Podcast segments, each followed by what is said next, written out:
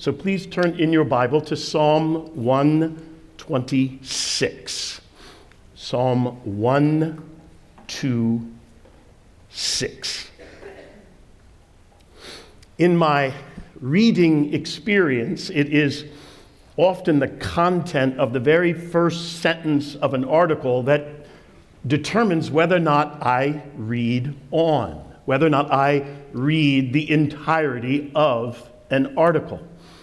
And it was the following opening sentence of a particular article that immediately captured my attention and provoked my further reading. The author, also a pastor, wrote the following I had an epiphany while listening to Johnny Cash that transformed the way I preached the Psalms. Now, this opening statement intrigued me. I also found it perplexing. Here's why. I, I must inform you that I, I, am, I am not a fan of country music. Huh? It's not my intent to offend anyone who is a fan of country music. I just think it's important for you to know that I'm not a fan of country music. Actually, in the interest of full disclosure, let me rephrase that. I do not like country music. Yeah, thank you. Actually, I can't stand country music. Okay. I have a good friend, Bill Kittrell, who's a senior pastor of the Sovereign Grace Church in Knoxville, Tennessee. And what he loves Johnny Cash, and what he loves to do when I'm with him and riding as he drives is to turn up Johnny Cash music as loud as he possibly can and to sing along with Johnny as loud as he possibly can. And he does this not only because he enjoys Johnny Cash and his music, but he does this to annoy me as well. So as I read this sentence, about the effect of Johnny Cash and his music on this pastor and his preaching of the Psalms, it was imperative for me to read on. So, this, the author of this article goes on to describe what preceded this epiphany. He wrote, quote, my, he was going away, going away with his wife on a vacation. And so he was compiling music, traveling music, he called it, for the journey. And he writes, my collection contained an eclectic mix praise music, jazz, rock, country. My wife and I listened to this mishmash of musical styles all through the trip. However, he writes, it was in the middle of a Johnny Cash album that it finally hit me. It was not just ballads that told stories, every song told a story, or at least part of one. Every song, in whatever style, connected in some way to a story. And then he wrote, That's what attracts us to music. Some part of the singer's experience resonates with us. The Psalms are the same. They come from ancient people who experience the same feelings, challenges, and joy we feel now. And as we read them, their stories become ours. My friends, the author of Psalm 126, he's got a story to tell. He has a story to tell us, and it's an intensely personal story. It is a story of deliverance from great affliction and anguish. It is a story of answered prayer. And what I am about to read to you is a song superior in every way to Folsom Prison Blues, Walk the Line, or whatever your favorite song is by your favorite band. Because what I am about to read to you is a story and a song divinely inspired by God Himself that describes our story and today becomes our song. Psalm 126. A song of ascents. When the Lord restored the fortunes of Zion, we were like those who dream. Then our mouth was filled with laughter and our tongue with shouts of joy.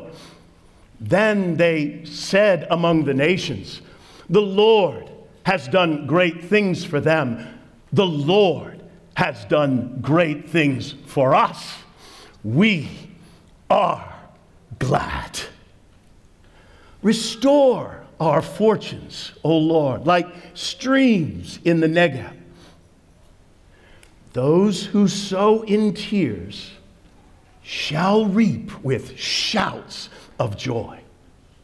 He who goes out weeping, bearing the seed for sowing, shall come home with shouts of joy, bringing his sheaves with him.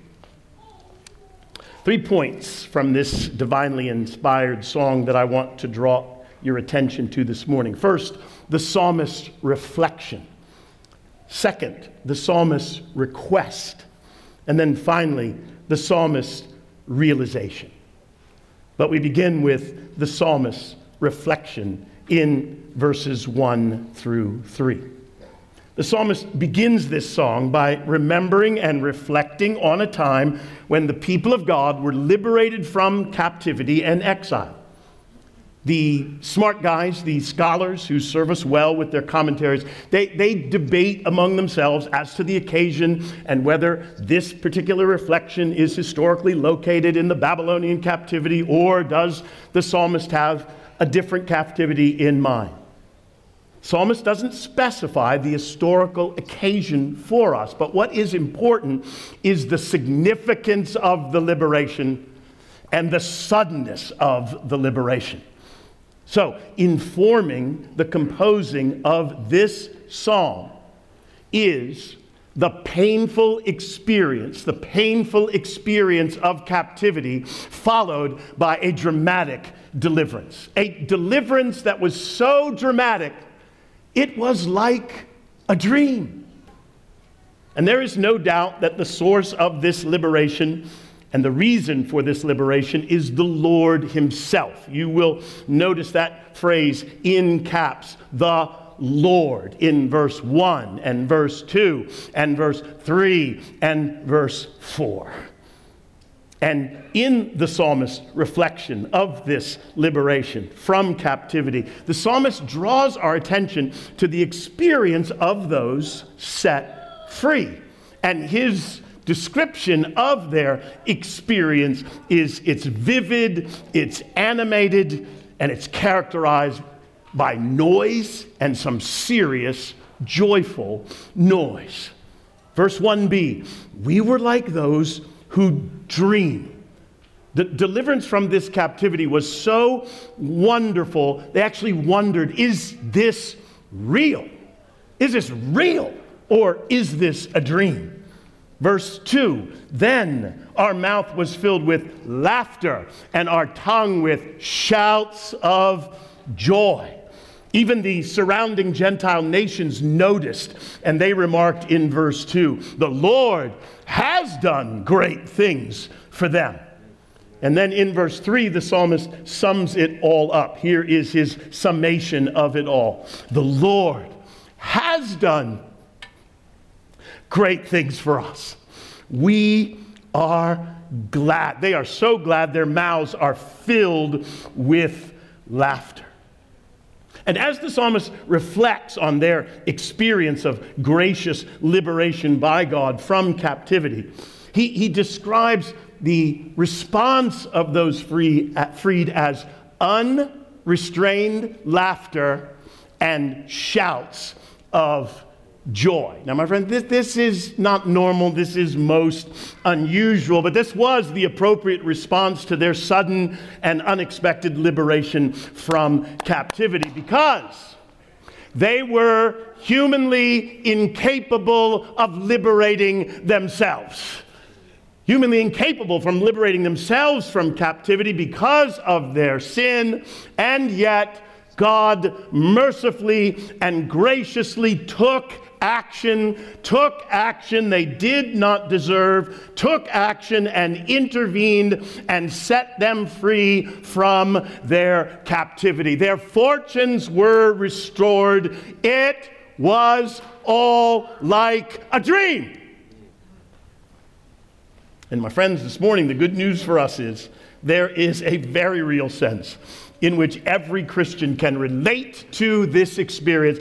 that This psalm points forward. This psalm points forward to our much more serious captivity to sin. This psalm points to a deliverance that we can relate to, to a captivity to sin and the penalty of sin, and a deliverance that we can relate to by the grace of God through the person and work of Jesus Christ on the cross. Every Christian here can identify with this song and this experience that the psalmist is describing. My, my fellow Christian, your deliverance was no less dramatic than the psalmist's deliverance.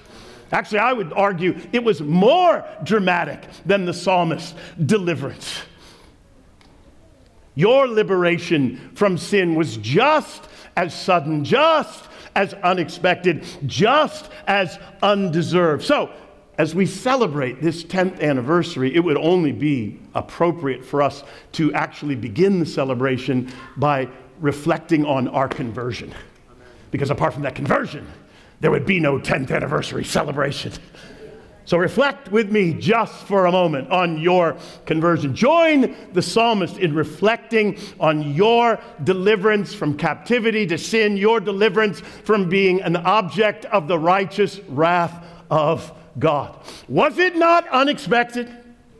Yes. Listen, regardless of whether your conversion was a dramatic conversion or one that seemed to take place over a gradual period of time. It was, by biblical definition, an unexpected experience. And in light of God's holiness and our sinfulness, your conversion, my conversion, was not only most undeserved, it was most unexpected. And here, here is how the Bible describes our captivity. Here is how the Bible describes our liberation in the New Testament. Remember this as you reflect for a moment on your conversion. It is a familiar passage, but oh Lord, help us never to grow familiar with this passage and this description of our deliverance in Ephesians chapter 2. Here's, here's, here's our deliverance and liberation described.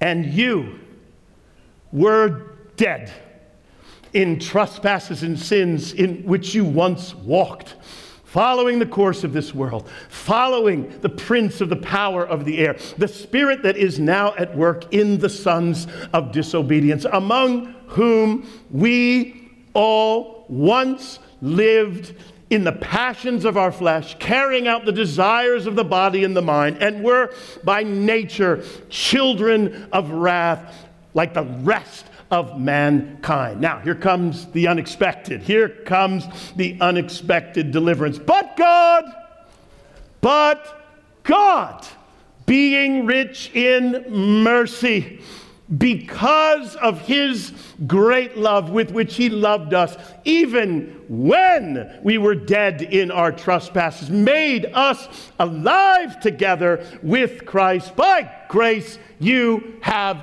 been saved. That is what we are, that, that is the deliverance that we are celebrating. That is the captivity and deliverance the psalm, the psalmist is pointing to this morning. Lord, we have every reason to sing with joy this morning, my friends. Oh, my, my. I've been overhearing you interact with each other, overhearing you sing. It's characterized by a distinct joy that's informed by the liberation from your captivity to sin. I've been overhearing your conversations with each other. I love just listening to the sound of laughter.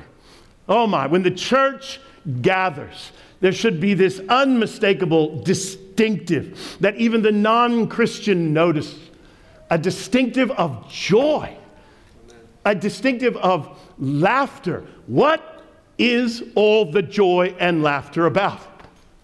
Oh, my non Christian friend, here's what it's about. At one point in our lives, we were objects of the justified wrath of God. God Himself intervened in mercy and great love for us that we can never fathom in this life or eternity future. Instead of righteously punishing us, He sent and sacrificed His innocent, only innocent Son. And He punished Him with the wrath that we deserved for our sin. As he hung suspended between heaven and earth, and the wrath of God was placed upon him for hour after hour until he had satisfied it. He was punished in our place, in our place, condemned, he stood, so that all those who turned from their sin and trust in him for the forgiveness of sin experience experience this forgiveness of sin, reconciliation with God. So, yeah, the effect of that and the evidence of that is all kinds of joy and laughter, all because of that deliverance from that captivity. So, let the people of God continue in their experience and expression of joy and laughter in his commentary on the Psalms, Alec Motyer just kind of adds to this point, sums it up well when he says, So, throughout this psalm, laughter, singing, and rejoicing are often the evidence of a salvation, listen, to which the recipients have contributed nothing but subsequent joy. We took no part in it. It was done for us. We woke up to find out it was true, as if it was a dream. So may we never tire reflecting on the miracle of our conversion and the miracle of our liberation from captivity to sin, because it was done for us. It was done for us. We contributed nothing, we took no part in it, and we woke up to find out it was true. But notice with me, notice, notice the difference, this celebration of liberation from captivity. Notice the difference this reflection makes upon the heart of the psalmist. Because as he reflected on this past experience, it motivated him to pray for revival in the present. So, secondly, the psalmist's request, verse 4 Restore our fortunes, O Lord, like streams in the Negeb. So, reflection of his deliverance from the past provoked him to pray for a fresh experience of God's mercy in the present. This, this prayer in verse 4 seems to reflect the challenges of real life following deliverance from captivity. It, it appears that time has passed, and the experience of dramatic deliverance and its accompanying joys is, is now more of a memory, more of a distant memory, rather than a present felt reality. However, the memory inspires the psalmist to pray, to pray that his good and gracious God would do it yet again. Do it yet again. So the psalmist prays for God to restore their fortunes yet Again, he prays that God would do what God has previously done and what only God can do. He prays for another sudden, dramatic work of God where, listen, where dry land is suddenly filled with water from a downpour of rain and comes to life like streams in the Negeb desert. And he prays that captive hearts are suddenly liberated and laughing as a result. If you study the language, it's, it's strikingly similar language as verse 1, only in verse 4, it appears as a prayer. And that brings us to the third point the psalmist's realization. The psalmist realization in verses 5 and 6. Those who sow in tears shall reap with shouts of joy. He who goes out weeping, bearing the seed for sowing, shall come home with shouts of joy, bringing his sheaves with him. Now, in his, his excellent commentary on the Psalms, Derek Kidner just helpfully points out there's two images, two different, two distinct, two complementary images that are revealed in verses 4 through 6 related to revival and renewal among the people of God. Mr. Kidner writes the two images of renewal are not only striking, they are complementary. And notice this. The first of them is all suddenness. That would be verse 4. All suddenness, a sheer gift from heaven. But notice the second one. The second is slow and arduous. And notice this with man allotted a crucial part to play in it. Oh, this very much should inform all that's going on today. The psalmist presents us with two images for revival, two images for renewal something sudden and something slow. The, the illustration for the sudden and sheer gift from heaven is the dramatic transformation that takes place in the desert land of the Negeb as a result of a downfall of rain that suddenly transforms the desert into a garden overnight. But then the psalmist pivots and he articulates the second image of renewal and revival. And the second one, notice, is slow and it is arduous. And in the second one, man is allotted a crucial part to play, and man is allotted a crucial part to play in the form of sowing. So the psalmist recognized that he must not only pray, he must also sow. Yes, he must pray for revival and renewal, but he must also sow.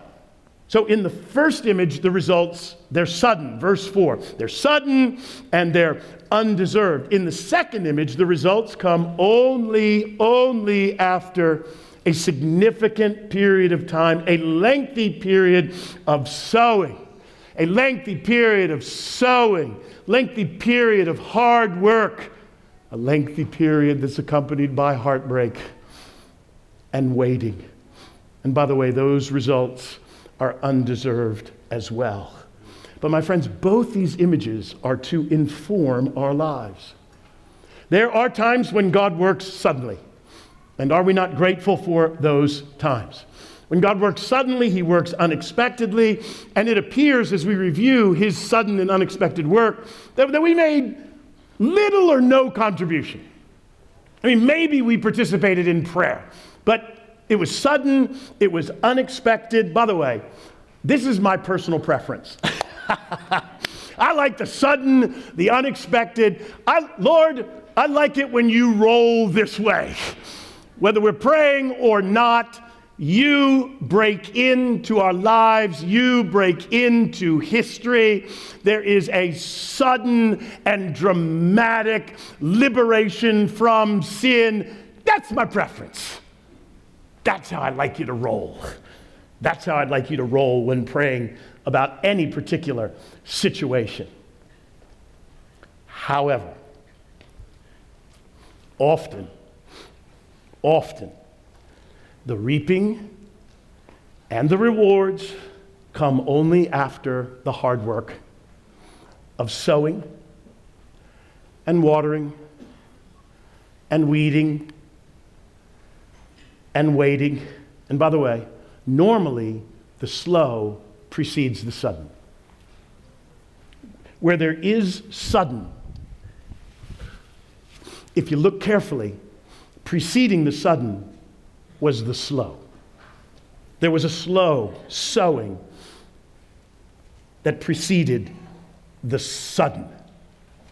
And actually, our story is so similar to the psalmist.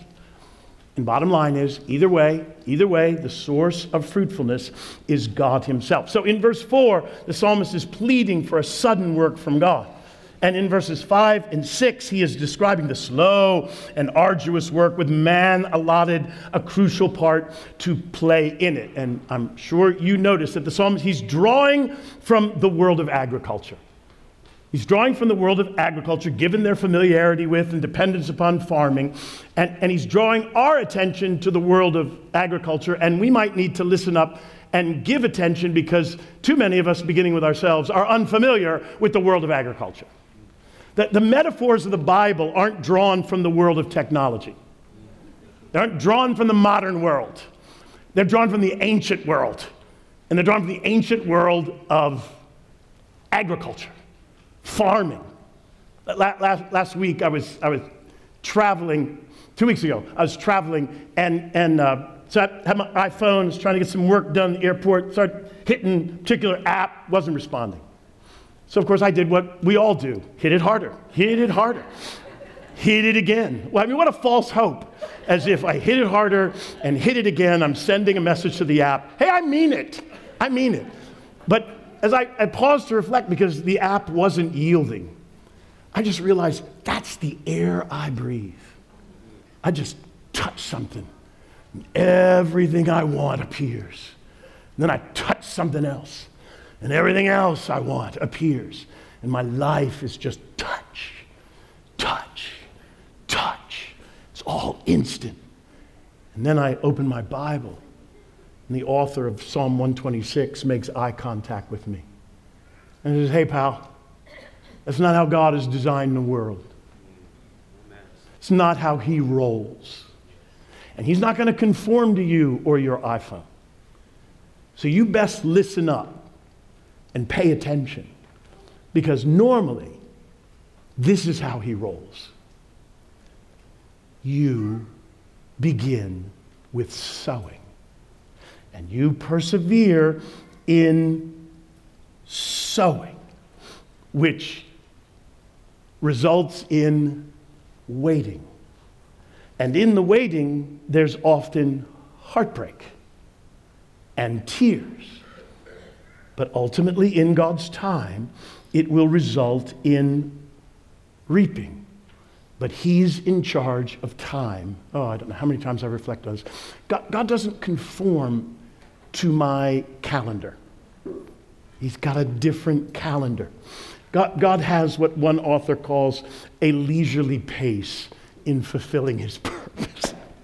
oh, yes, he does. And the psalmist is, is familiar with that leisurely pace. Question for us this morning and are, are we familiar with that leisurely pace? So, this is meant to be instructive to us. This, this metaphor taken from the world of agriculture. The psalmist realization, my friends, should become our realization this morning, particularly as we celebrate our 10th anniversary, because this is your story. This song is your story. Today, we are reaping this, this is a day filled with joy and laughter as we reflect on the last 10 years, and it should be. But let's remember, we are reflecting on 10 years. And so we should have the same realization as the psalmist that there is a reaping today only because, only because of those who, by the grace of God, faithfully sowed over the years so that we can reap on our 10th anniversary. So, this is the divine pattern being revealed here. It, and, and here's what's neat. I look up from this psalm, and I hope you do as well. This whole thing is playing out right before our eyes.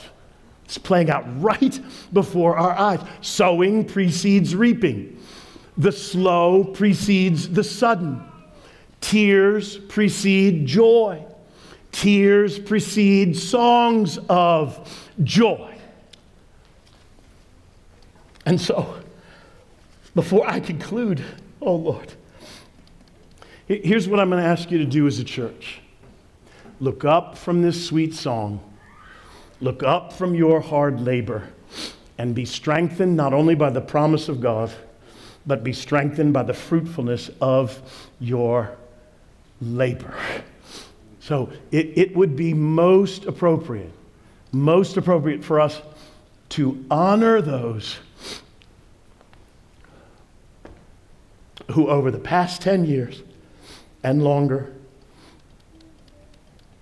have sowed, they have sowed, they have served, they have sacrificed in order to make this day of reaping possible. I'm going to read you a, a, sample list because these people should not be overlooked, even though it certainly is not their preference in any way to be recognized today. And by the way, as we do this, all the glory for all this grace belongs to God and God alone. But in Scripture, we are exhorted to recognize those who have been a means of grace to us. And in the case of this psalm, those who have sowed. So I am going, by the grace of God, to resolve to make my way through this list without collapsing and falling apart before you because that wouldn't serve you. These are the founding leaders.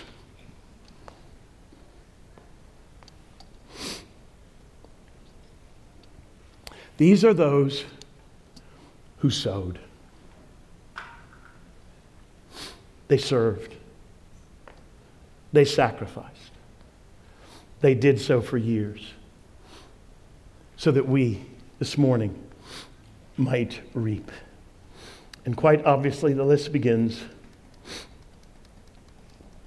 with Larry Malament and his dear wife, Marilyn.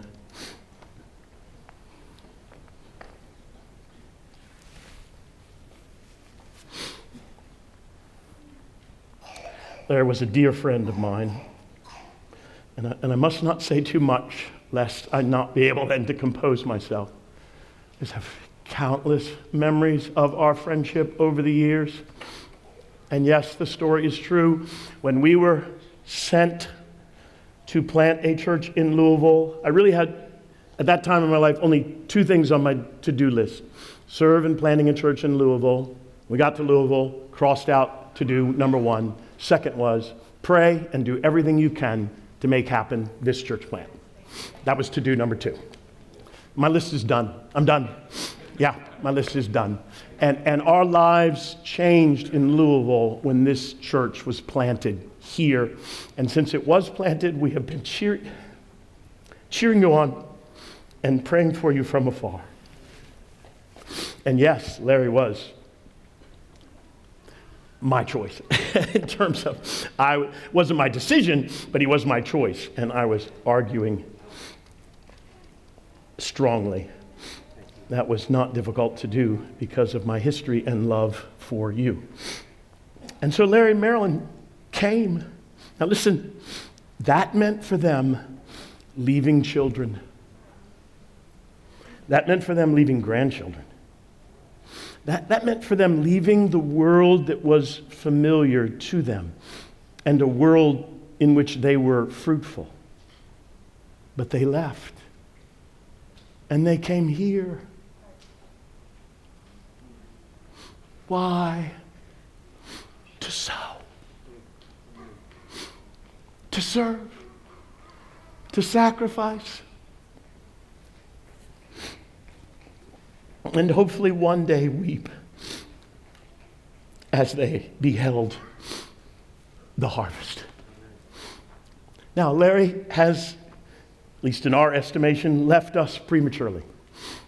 And presently, he is beholding the Lord Himself. And I'm thinking that the Lord's informing him what's going on, just giving him an update.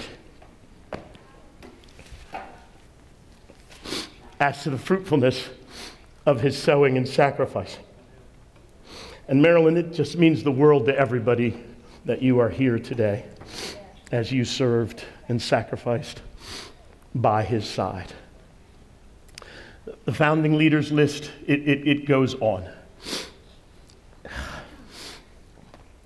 How am I, I going to get through this? I don't know. Larry and Nora Earls, Oh, my, my. You know, if you've invited me, you're going to get some old man stories. That's, that's just the price you're going to pay. There's just no way you're not going to get some stories, particularly on the 10th anniversary. Um, Nora served as my assistant for 18 years. Nora, in my experience and estimation, really has no peer. Uh, she, yeah, she's like irreplaceable. I remember one time I was having a conversation at a conference with John Piper, and we're talking about all things theology, and, and, so there was no lead into this, there was no build up to this. He just, just stopped at one point, and it obviously came to his mind. He, he just said to me, Where did you find Nora? And I mean, I, I, I just, I stopped. and I, I laughed for a moment and, and I said to him, I, I get it. You know, he, he had observed her from afar enough to, to I'm sure he was perplexed. Why, like, why you and not me? I'm, I'm sure there were other struggles going on in his heart and soul. Um,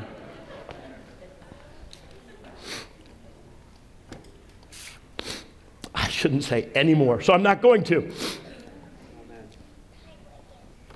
Chris and Jean Mays. Man, we might need a break. Oh, Lord. Chris has not only been a faithful friend, he's been my physician for, you know, my primary care physician. You, you, talk about as he's praying for trials. I mean, I would have been one of those trials in the form of, without a doubt, his worst patient. And he will not disagree if you go, hey, was CJ, was he exaggerating, embellishing? Chris will say, no, he was not. He was my worst patient by far. And I was. Worst patient, horrible patient, always had alternatives, ideas. I know nothing I've graduated from high school, and even that should be investigated, but I'm sitting across from my learned doctor with all of his diplomas, and, and I've, got, I've got some opinions about what we should do. So, yeah, just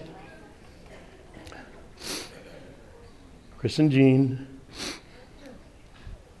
participate as founding leaders in this church plant. Why? Well, I don't know how clearly they saw it, but in some ways, I think they attempted at least to look out into the future. And even though it was a bit foggy, I hope they sowed in anticipation of reaping. And I hope that all of these people experience, just feel God's pleasure this morning. Now, I got other, I'm going to stop this, okay? Tom and Cindy Ryan, Larry and Stephanie Wethge. Listen, you look, you look up, you look up servant in your dictionary, you'll see a picture of these two couples. and again, so many memories. Call to worship today from John Loftness, John and Nancy Loftness. John pastored at Covenant Life Church for 24 years, so he, he, he, he was doing invaluable preparatory work with his life and ministry for this church plant. And I am so glad that he's here to participate now as one of your pastors. And then Devin and Christine, what a gift you are. What a gift. What a gift. Give me a second. What a gift. You, you bring this aging pastor so much joy as I even today, just observe the transfer of the gospel to the next generation. And that God has allowed me to live long enough to see a transfer that I prayed for in my mid 20s. And obviously, the Lord knew when He brought you here that Larry's time frame was limited.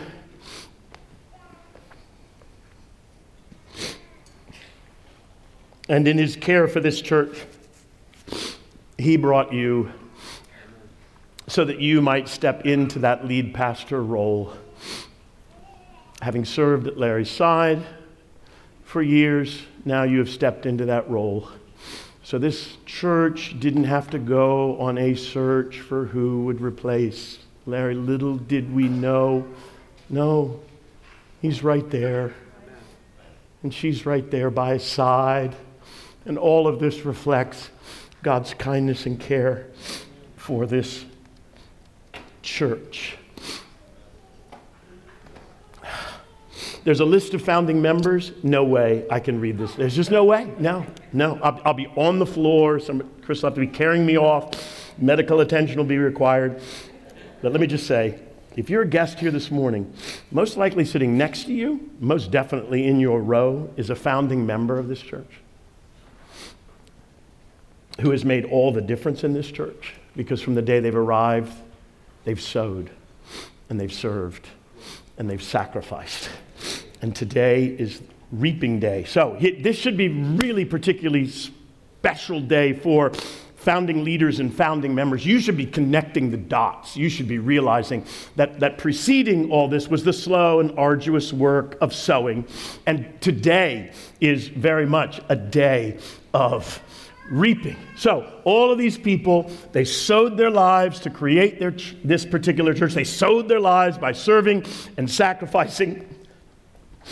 And this must be pointed out not only because it's present and pronounced in the Psalms, but because it was their experience they sowed in tears. They sowed in tears because they suffered for this church. This was a church plant they never anticipated. So, this was a church plant that involved many tears.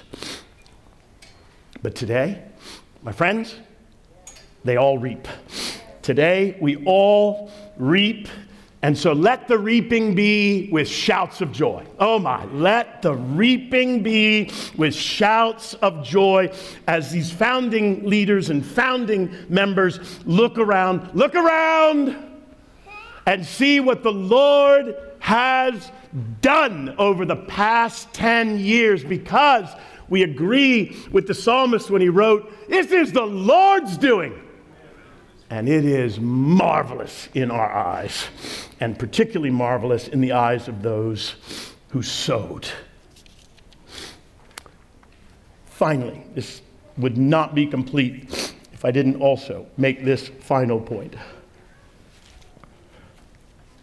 Because you can't read verses 5 and 6 without thinking of the ultimate fulfillment of these verses, and the ultimate fulfillment of these verses is the person and work of Jesus Christ. Jesus would have been familiar with this psalm, obviously, and this psalm ultimately pointed to him. This psalm was ultimately fulfilled by him. So try, try to imagine that. Try to imagine Son of God making his way in his daily devotions through the Psalms, and he comes to Psalm 126. And he knows that it is ultimately about him. And in Luke's gospel, he reminds us of a particular scene as the Son of God draws near to Jerusalem, knowing that the hour of his death is fast approaching. Luke writes, And when he drew near and saw the city, he wept over it, saying, Would that you, even you, had known on this day the things that make for peace and then he would proceed. He would proceed to sow himself through his death. He was the seed. He was the seed that had to fall into the ground and die, resulting in massive fruit. And when he died, he died certain. He died certain that his father would raise him from the dead. He died certain that he would on the other side of his resurrection and his ascension, he would come home with shouts of joy, bringing all of his sheaves with him, who for the joy set before him endured the cross. And so it was just a matter of weeks after his death and resurrection and ascension that we read in Acts 2 that in response to the proclamation of the gospel by Peter, there were added that day about 3,000 souls. So our Lord entered Jerusalem weeping, sowing his life through his death on the cross but my friends, he has been reaping ever since. He has been reaping ever since. And here's the good news for us we have been included in his reaping from the sowing of his life through his death for our sins. Is it not all so unexpected? It is. It's just stunning. It's stunning. All this fruit, so stunning, so surprising, so unexpected, including sinners like you and me. So here's what I'm saying. Well, it's not what I'm saying. Here's what the psalmist is saying.